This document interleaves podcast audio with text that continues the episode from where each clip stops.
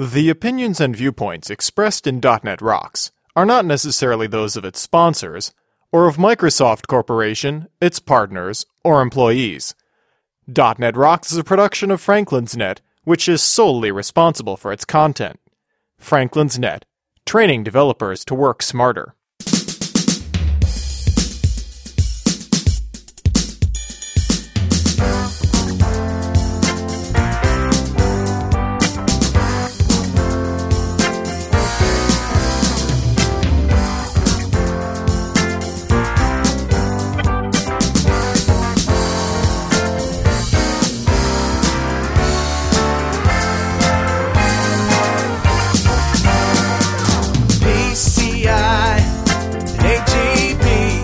Hey, Rockheads! Quit trying to tweet my jokes and listen up. It's time for another stellar episode of .NET Rocks, the internet audio talk show for .NET developers with Carl Franklin and Richard Campbell. This is Lawrence Ryan announcing show number 474 with guest Christian Gross, recorded live Monday, July 20th, 2009. .NET Rocks is brought to you by Franklin's Net, training developers to work smarter. And now offering DotNetNuke video training with Chris Hammond from Engage Software on DVD, DNR-TV style. Order your copy now at www.franklins.net. Support is also provided by Telerik, combining the best in Windows forms and ASP.NET controls with first-class customer service. Online at www.telerik.com. And by Grape City Data Dynamics, makers of ActiveReports.net, simple, powerful, and cost-effective reporting for Windows forms and ASP.NET web applications. Online at www.datadynamics.com. Support is also provided by Code Magazine, the leading independent magazine for .NET developers. Online at www.code-magazine.com. And now, the man who asks the question, is that a Vado in your pocket or an iPhone? Carl Franklin. Thank you very much. Welcome to .NET Rocks, the internet audio talk show for .NET developers, as Lawrence has just mentioned. This is Carl Franklin, New London, Connecticut. Richard Campbell in British Columbia. How are you, sir? Doing very, very well. Enjoying the uh, later part of our summer now. We were just bantering with a guest before the show, and uh, he reminded us that you've got a fire out there. Yeah, we have. Well, we there's always during the summer at least thirty or forty forest fires in BC. It's just normal.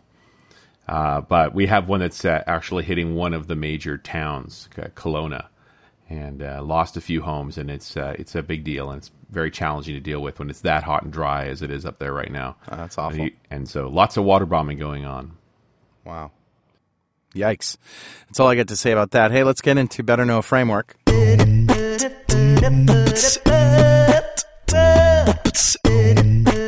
All right.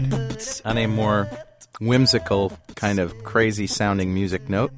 Yes. The .NET framework is not whimsical though. No, it is not. The, the the Better Know framework is this little segment where I like to shine a little light on different areas of the .NET framework, just so that over time you'll sort of get a feel for what's in there and how it's laid out, even if you're not one of those people who likes to crack open the docs and and uh, read it all, all the stuff that you don't need to know.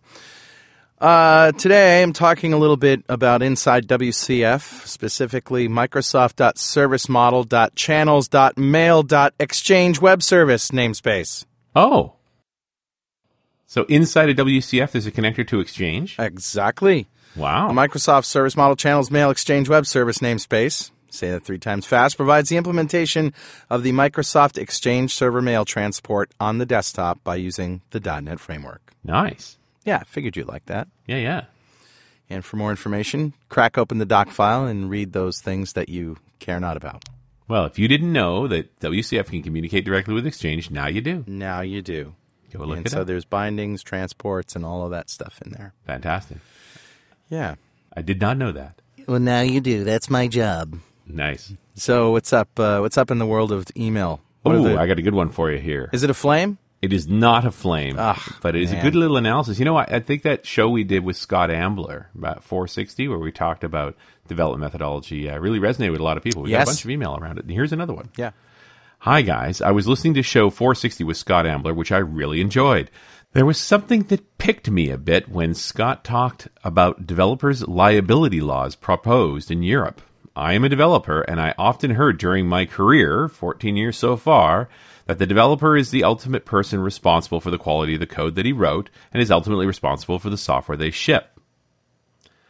For me, developers are like soldiers. They're on the field. They ultimately do the job. However, like soldiers, even though they share a large part of the success or failure of the campaign slash project, there are other factors that are out of their control. Strategy, resources, management, stress, and so on.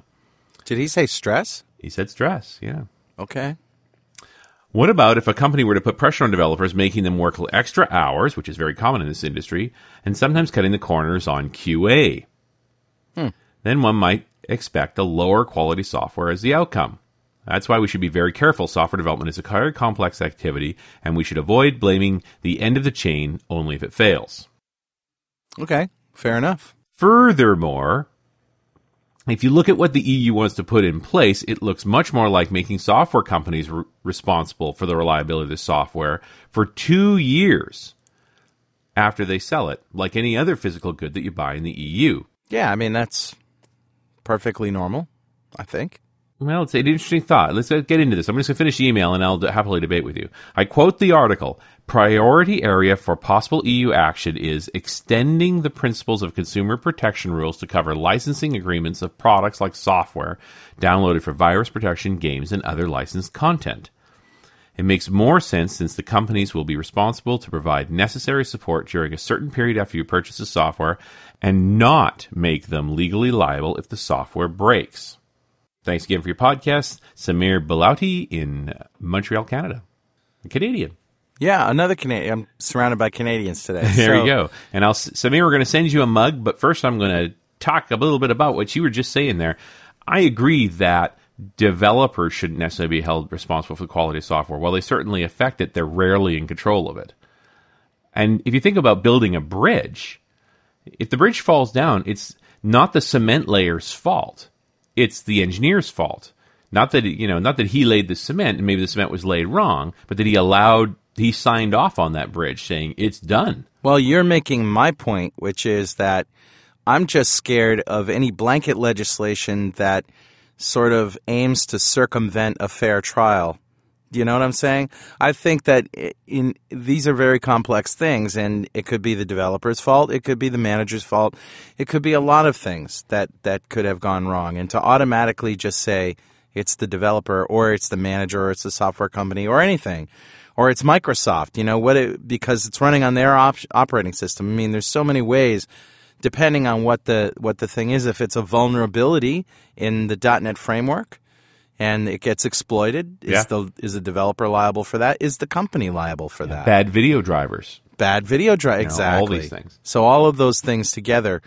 Um, so I'm just I'm I'm just a little scared when whenever there's any legislation that says, "Hey, we don't need to have a fair trial on this because the, my law says right here that the developer or whoever X party is responsible." Uh, I totally agree, and I also think I mean, the big issue, and this is what we talked about with Scott Ambler, was the idea that currently the end user license agreement absolves everyone of responsibility for poor Yeah, quality software, right, yeah. and that I think is a problem. Somebody needs to take responsibility for it, but they could probably set fairly interesting criteria around that. Yeah. You know, for example, you, trustworthy computing stuff or you know certified hardware and configurations and drivers so that you have some protection from all those sorts of things. And I just think that we're headed there in some sense. And right now, Probably. the EULA is a problem with that. I don't, you know, so far what I've looked at with the EU's behavior towards software in general is bad. Yeah. EU end user. Well, Lots EU of them. European. Union. Uh, of course, I'm making a joke. yeah, troublemaker. And with that, uh, before we uh, bring Christian on here, I just want to mention that yes, uh, Infusion Development, our friends in New York City, are still hiring. They're always looking for really good, talented people. If you're a SharePoint god or goddess, you might be interested. Uh, or if you're just a general .NET wonk and really uh, want an adventure in your life, because they have offices in New York City, of course, but also Toronto and London and Dubai. Yes, I said Dubai. So they've they've hired a whole bunch of our listeners. They they sort of look at .NET Rocks as a uh, you know, built-in filter. They figure anybody who's taken the time to subscribe to a podcast where people are very passionate about software development, that means they're they're they're probably doing something right. So. And uh, so, if you're interested in that, in a position with these guys, uh, send me an email personally, carl at franklins.net, and I will pass it on to the right people. And with that, let's introduce our guest, Christian Gross, a former regional director from Germany. He now works at a hedge fund called uh, Chancery Securities. Did I say that right? Yep. Chancery, Chancery Securities Limited. Limited. Yes, we got to get that liability clause in there. As a trader writing strategies in .NET and Excel. Welcome, Christian. Hello there. Now, you were an RD for Germany, and yet you're a Canadian living in Switzerland. Uh, Yep. How? How does that work? Well, all right. Um, I, I'm a I'm a product of the North American education system. You see, I, I'm I'm actually really German Canadian, right? Uh, but Okay. I grew up in the states and Canada, and after I graduated from um, uh, from engineering, uh, my wife and I, I, I think Richard, you might remember that in '92, the economics in Ontario just sucked. Yeah. And my wife and I, we both graduated, we had degrees, and we were like, great, no jobs. So we went over to Europe. And my wife and I, we've worked in France, Côte d'Azur. We've worked in the UK, Austria, Germany, Switzerland. That's where we live. And I've done consulting in Japan and in India. Actually, ironically, I did uh, outsourcing in 96 before, you know, it was quote, quote, hip and happening. And now my wife and I, we live in Switzerland. I work for a hedge fund. My wife works for an investment bank. So you're living the adventure. Yeah, sounds that way. Yeah, yeah, I guess. So you caught the Channel 9 video of, or was, was it a Channel 9 video with uh, Ted Neward? Yes, I did. And that was uh, in uh, in Norway. But Yeah, before in we go to that, could I actually throw in two bits about the thing with Scott Ambler and EU software liability? Is like that taboo or No, no, please. Absolutely. Okay, what I think you're actually talking about, and what actually is going with the software liability, is in in the EU and in Europe, what they're trying to introduce is what you could call the lemon law. And it doesn't mean that you're automatically going to have to sit there and say, "Oh my God, there's a bug, there's a virus." It's it, there. There's a bit of how shall I say, uh, common sense applied. You know, is it really your fault or is it not? Uh, okay, without me being too cynical, yeah, Microsoft would have a heck of a time with Vista. That would really fall under the lemon law. Um, things out. Maybe I'm touching on people, but then again, XP wouldn't fall under lemon law. I, I think that's really what they're really trying to get at. Okay. So uh, personally, I'm not against it. I'm actually quite for it. Well, I'm not. I definitely am not against anything that protects consumers. But yeah, I, I just uh, and, and I, I guess you know it's not legislation that says that a such and such party is is to blame no matter what, is it? I mean, No, no, no, no. It, it's lemon law. It's really a lemon law. That's really and what because I think what has actually been getting under the nails of a lot of people in Europe is the fact that software kind of says, "Oh, guess what? Woohoo! It fails. Oh, it's your problem. Woohoo! Woohoo!"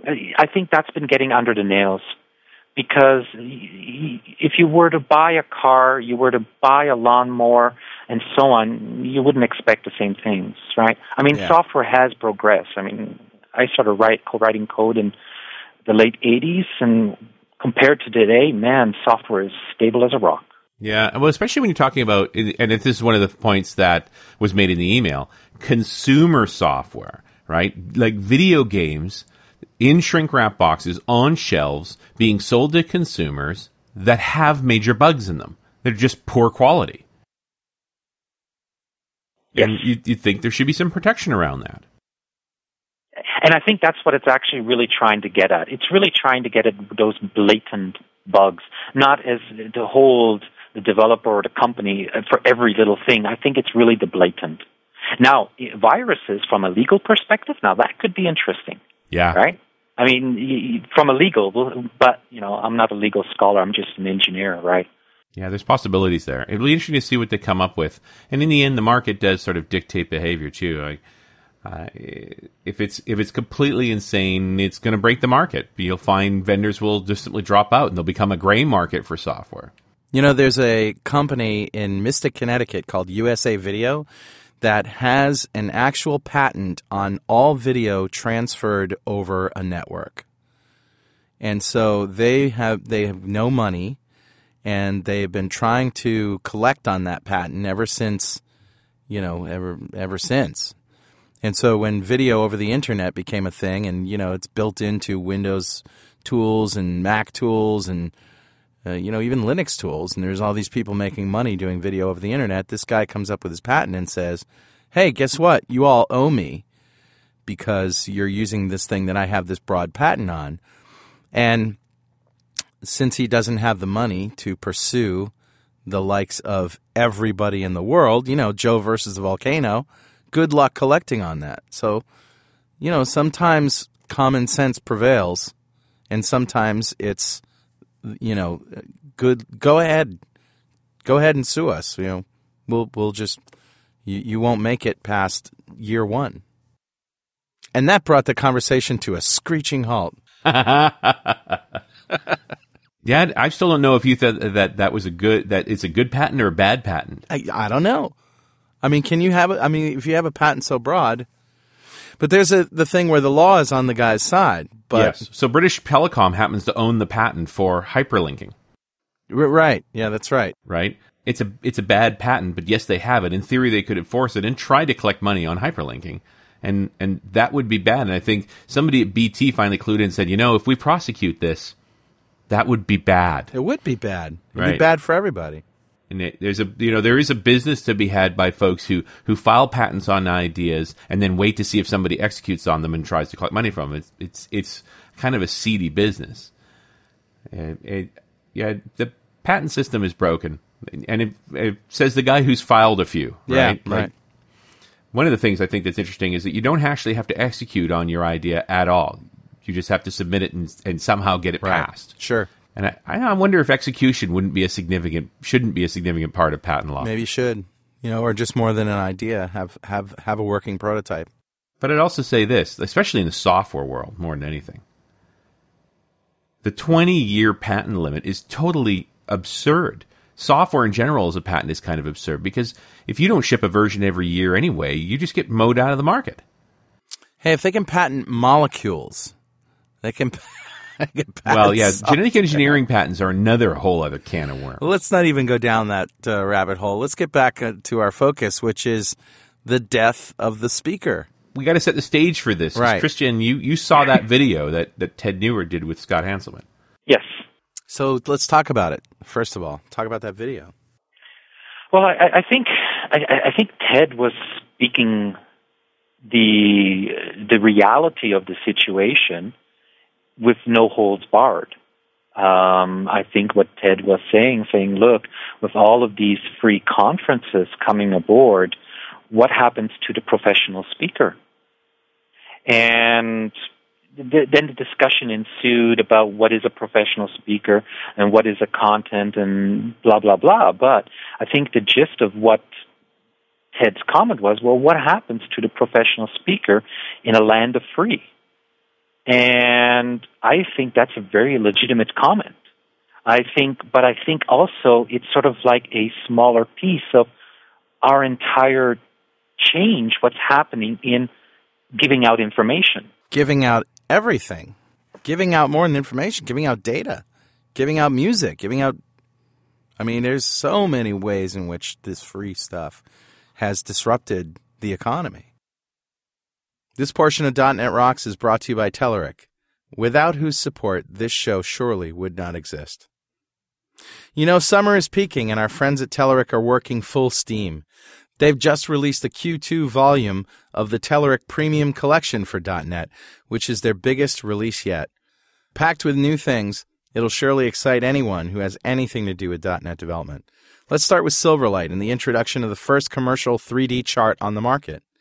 It is developed as True Vector 3D, which guarantees swift performance and rich capabilities like rotation, animations, etc.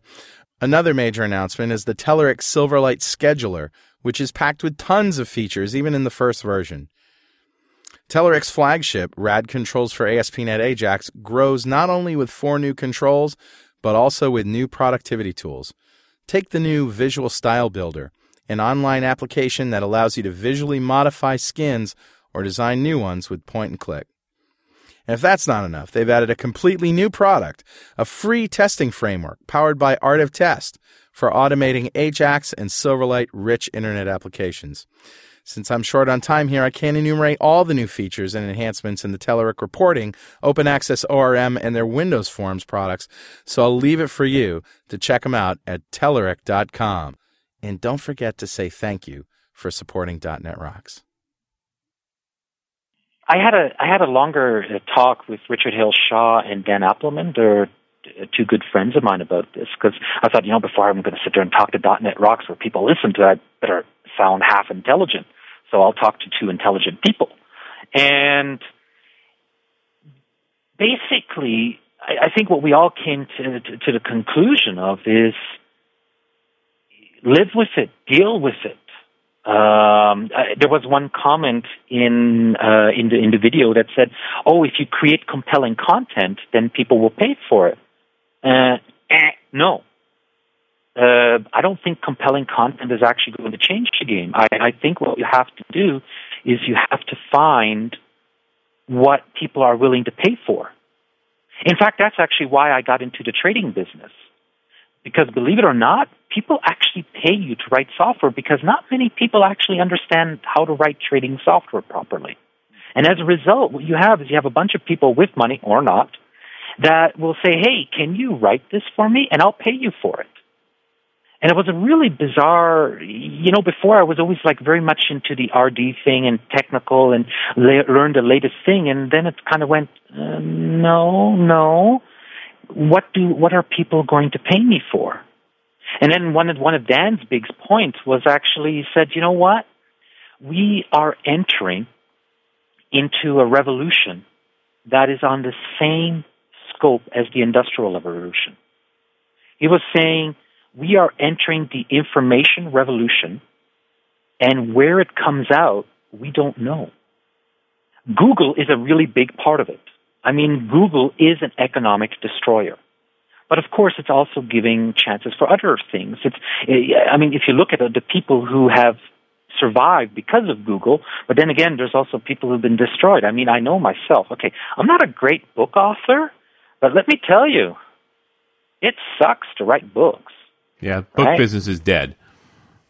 Yeah, and part of it to blame is Google.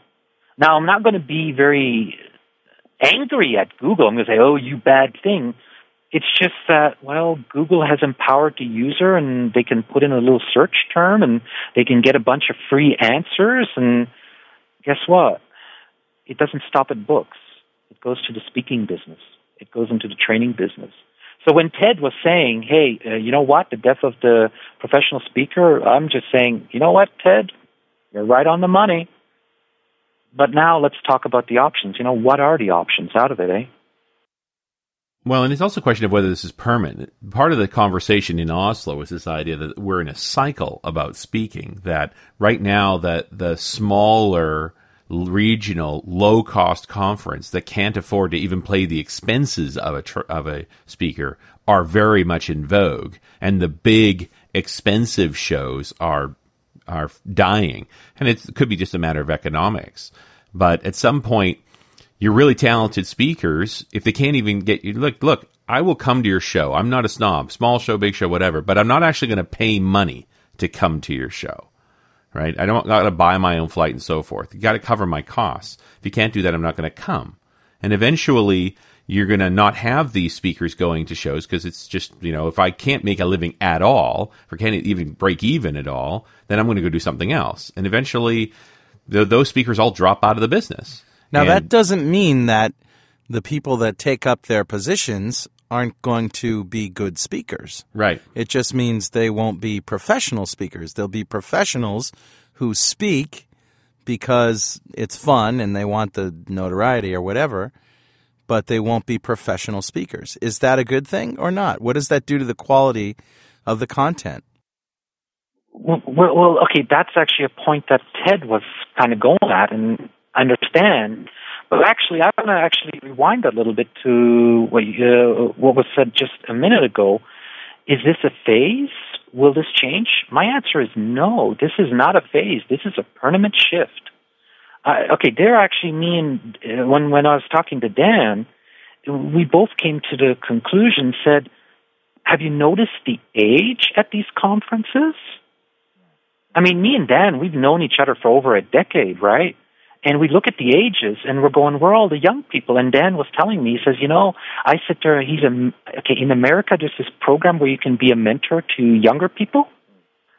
I, I don't know exactly the name, but he was sort of telling me, he's saying, we're losing the young people.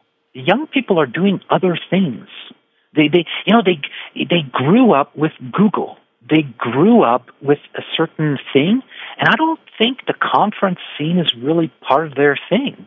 You know what though? I'm I'm going to disagree with that. I see more young people at these regional local code camps and, and mini conferences than I do at TechEd and and you know Dev Connections and okay, they're free. VS Live. Yeah, that's they're what free, I'm saying. Right? Yeah. Well, they're either free or they're cheap. There, some of them right. aren't free, okay. but they're cheaper. Okay, so then, then I guess that brings back the, uh, um, uh, Ted's point, the death of the professional speaker. Because sure, if it's free or cheap, yeah, anyone will go do anything, right? Yeah, and well, typically when you're talking about a TechEd, somebody senior in the in a company gets budget to go. You know, there's only so money to go around, so the more senior guys tend to go, who also tend to be older. Where the regional shows, because they're so cheap, everybody gets to go. And you know, I'm not disagreeing with you. I th- I think the the role of the professional speaker is dying. I'm just questioning whether that's a bad thing or not. I mean, ultimately, it, yeah, it might be bad for the speakers, but uh, is it bad for the attendees? Are the people that speak at code camps and uh, you know the dev links and and these you know the these smaller conferences are they any less experienced or have less information to share or less accurate information to share than somebody who does it professionally? I, think the question comes: What are you What are you interested in? Right? I mean, when you sit there and you say you have professionals that speak, I, I think an argument could be made that well, there are people who actually use this stuff every day.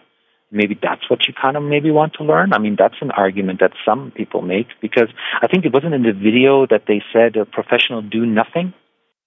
Yeah, that was Scott's line that, that you know if you if you all you're doing is if you're making your living is speaking, you're not actually doing the work anymore. How relevant is your presentation? How good can you be?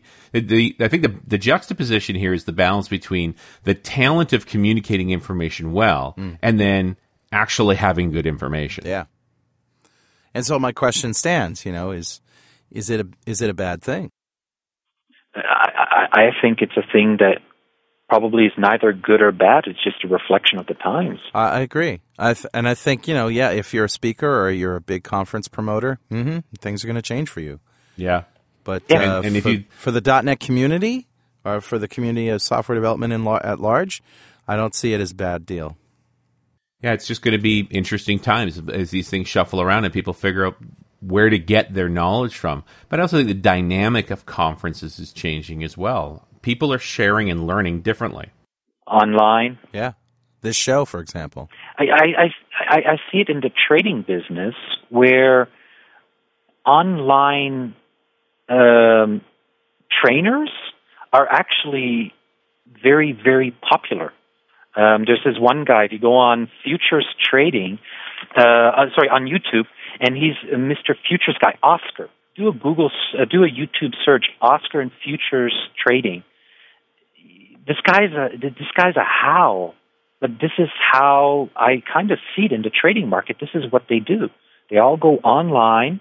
Some of this the stuff is free, and other stuff, believe it or not, is not free and not that cheap either. You see, this is actually something I find a bit funny. I don't know about you guys, but have you seen that much movement of the conference or the talks business online outside of Channel 9, but has I don't think it, it's that popular, is it? I think folks are trying to create an online conference, but it, the biggest problem you've got is that people go to conferences. I don't even know that they really go for the content per se. They go to be amongst their peers. Well, it's the it's both. conversation in the hallway. It's both. I mean, those value those conversations are valuable, and they're certainly really valuable to guys like you and me, Richard, who sit get to sit in the speakers lounge and actually talk to the speakers and and, and get our information that way. But Sure. But uh, it's both. And the online experience is a different experience. But ultimately it does come down to getting answers to things that you need and finding out about new things that you wouldn't have otherwise. And um, you know you can certainly get that experience online. And again i'll say this show is a perfect example of that. You know the content is free. We make our our, our money from advertising revenue. And we ask our, that our listeners patronize our our uh, our sponsors, and uh, they get to have listen to conversations like this and learn about things that they don't necessarily uh, that wouldn't necessarily cross their radar otherwise. But all right, let me take another angle on the free thing then. What concern right now we've got the regional shows, the code camps and the like that are sort of taking seem to be taking the market by storm. That's where people are. What concerns me is that I don't know that it's sustainable. That whole business runs on the back of volunteers. And eventually you run out of volunteers. Like you're going to burn them up. It's hard work to put on a conference. And when there's no compensation at all for the organizers, at some point it's going to stop being fun.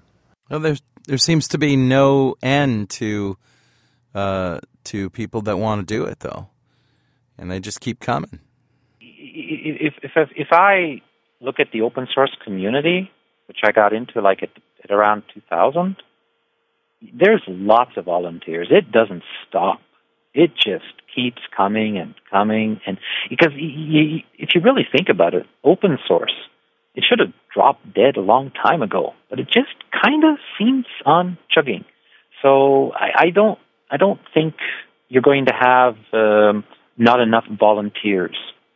I think the only thing that could kill something like that is if the show isn't cool anymore, or if it isn't neat, Yeah. or if it's been superseded by something else. Well, and that's what Like, happens in uh, the cycle of these things. They you get a new generation that has their mark with their you know started with code camps and then it turned into these other mini conferences and then there'll be another wave uh, behind that. So and each one of them throws up their their new speakers, you know, th- uh, that do the circuit.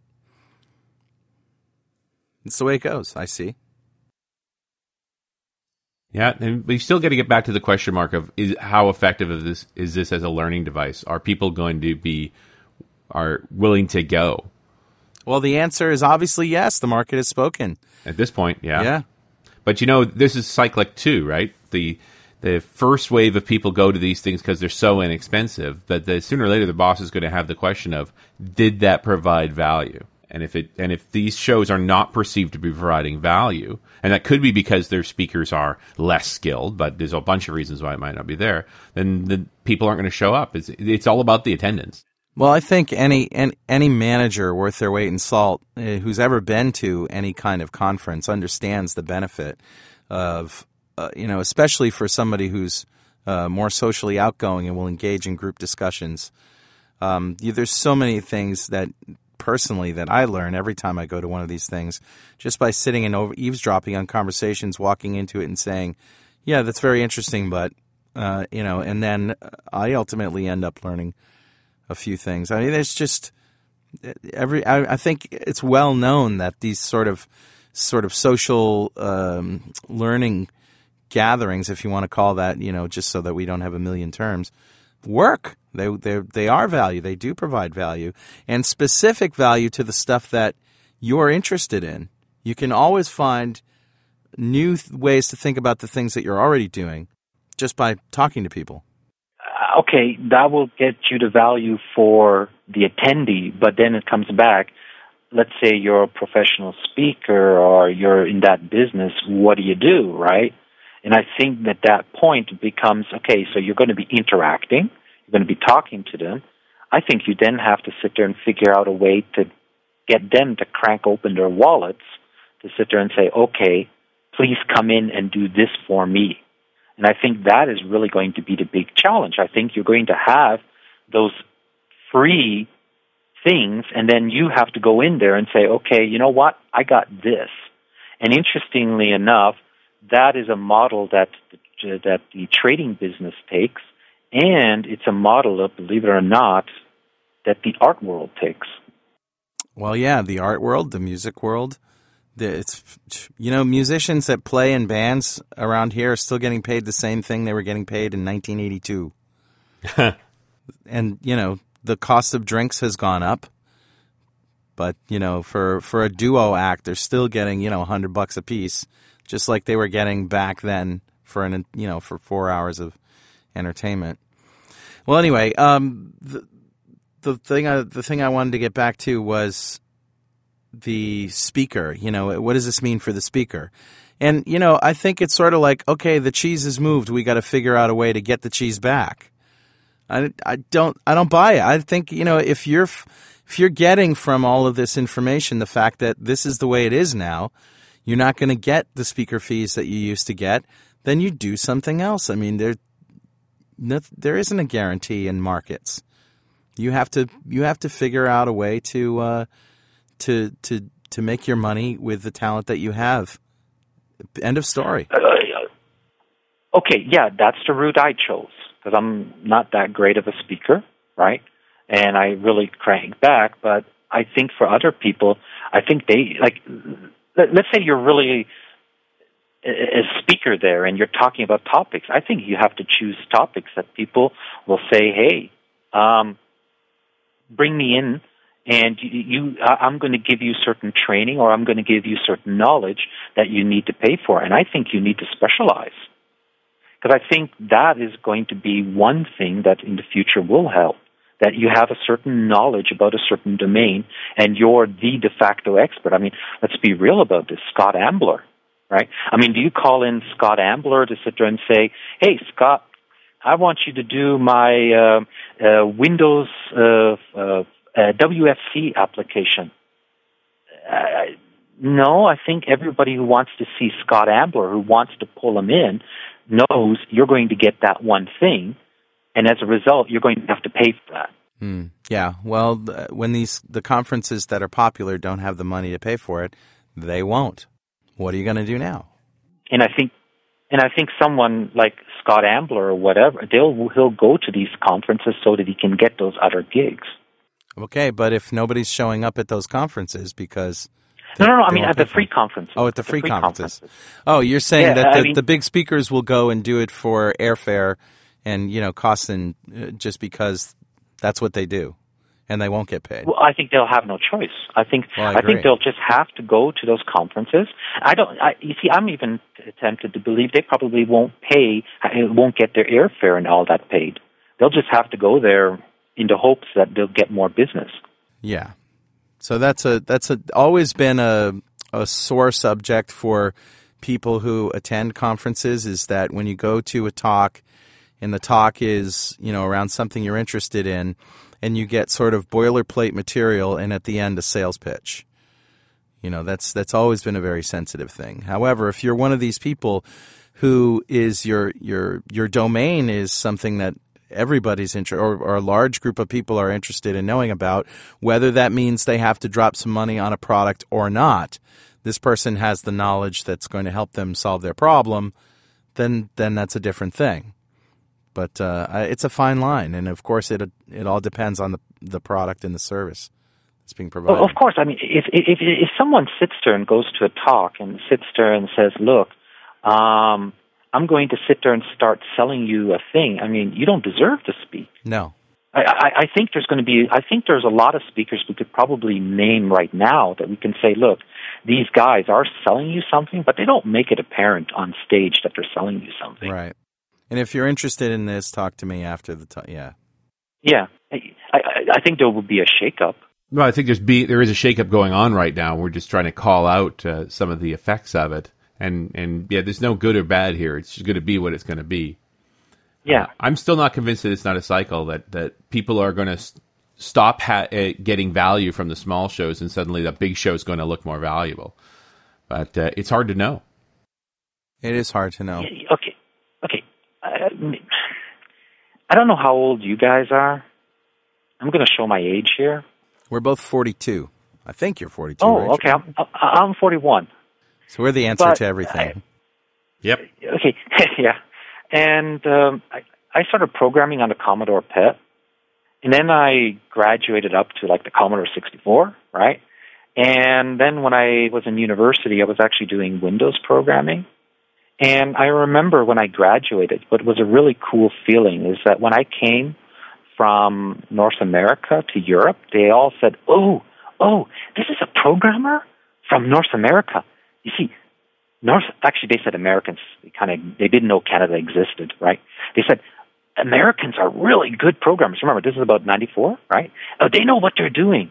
We don't, and it was really easy to get great money. It really was. I mean, the contracting was great.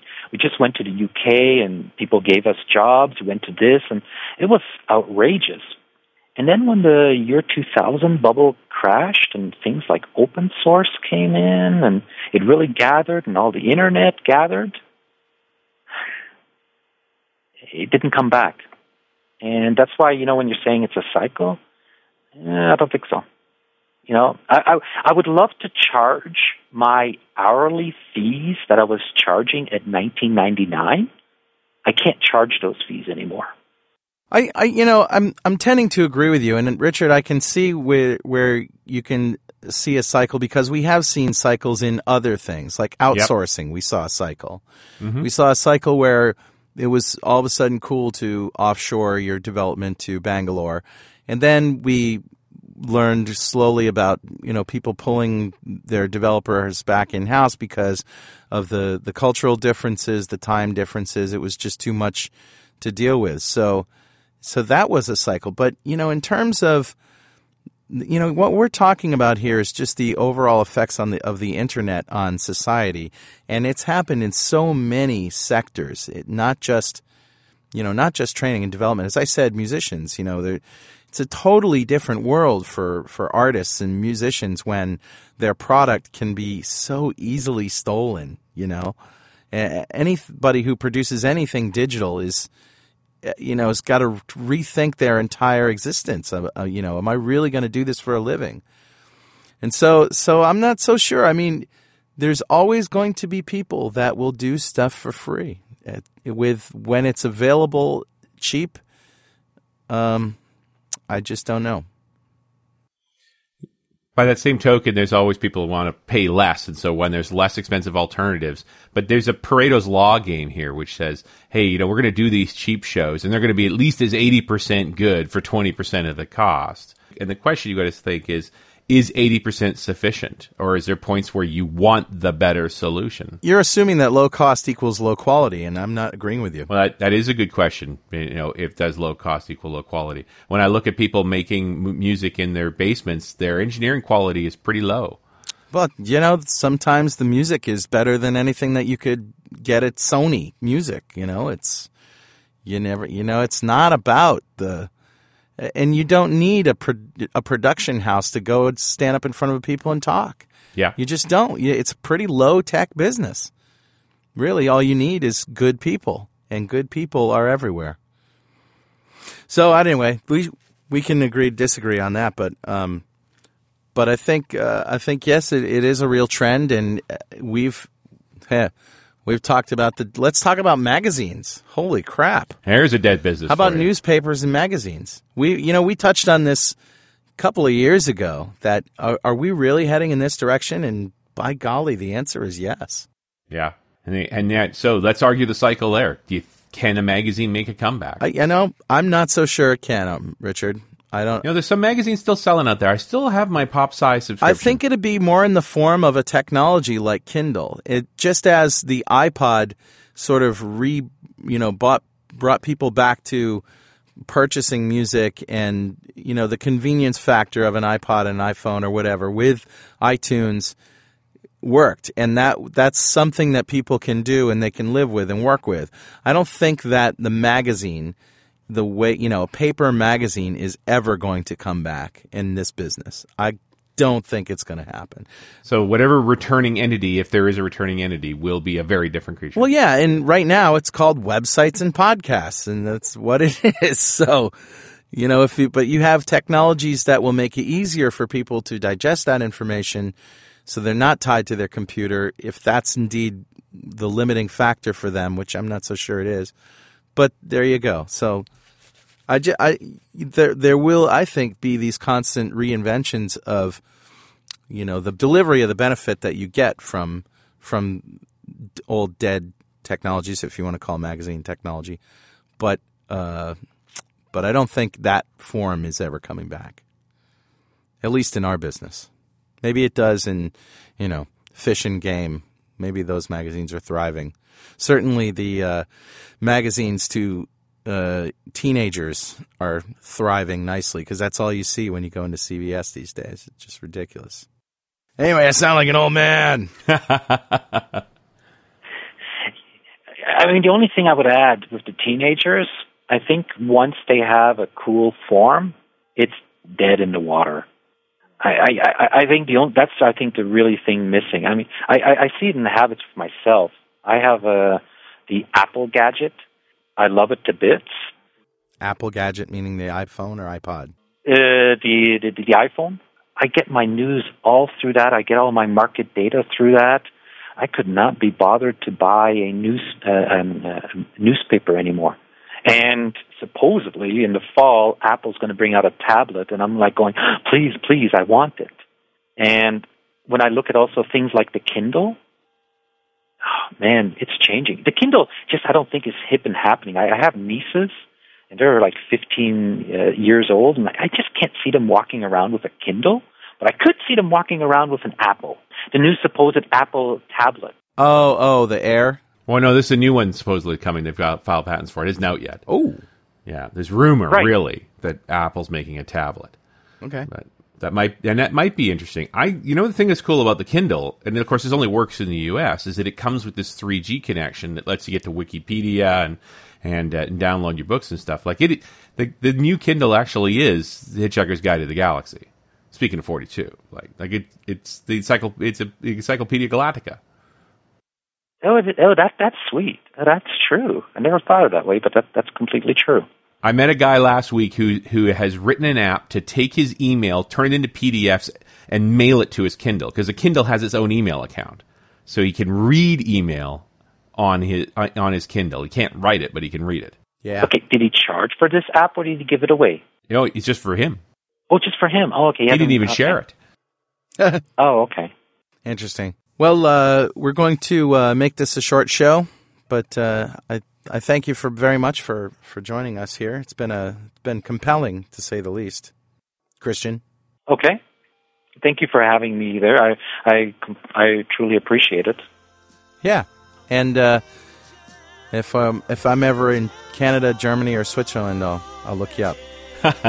Okay. Richard, are you coming to Basta again? I might, yeah, I might just come to Basta again. I'm still working on that. Okay. All right, and we'll see you next time on .NET Rocks.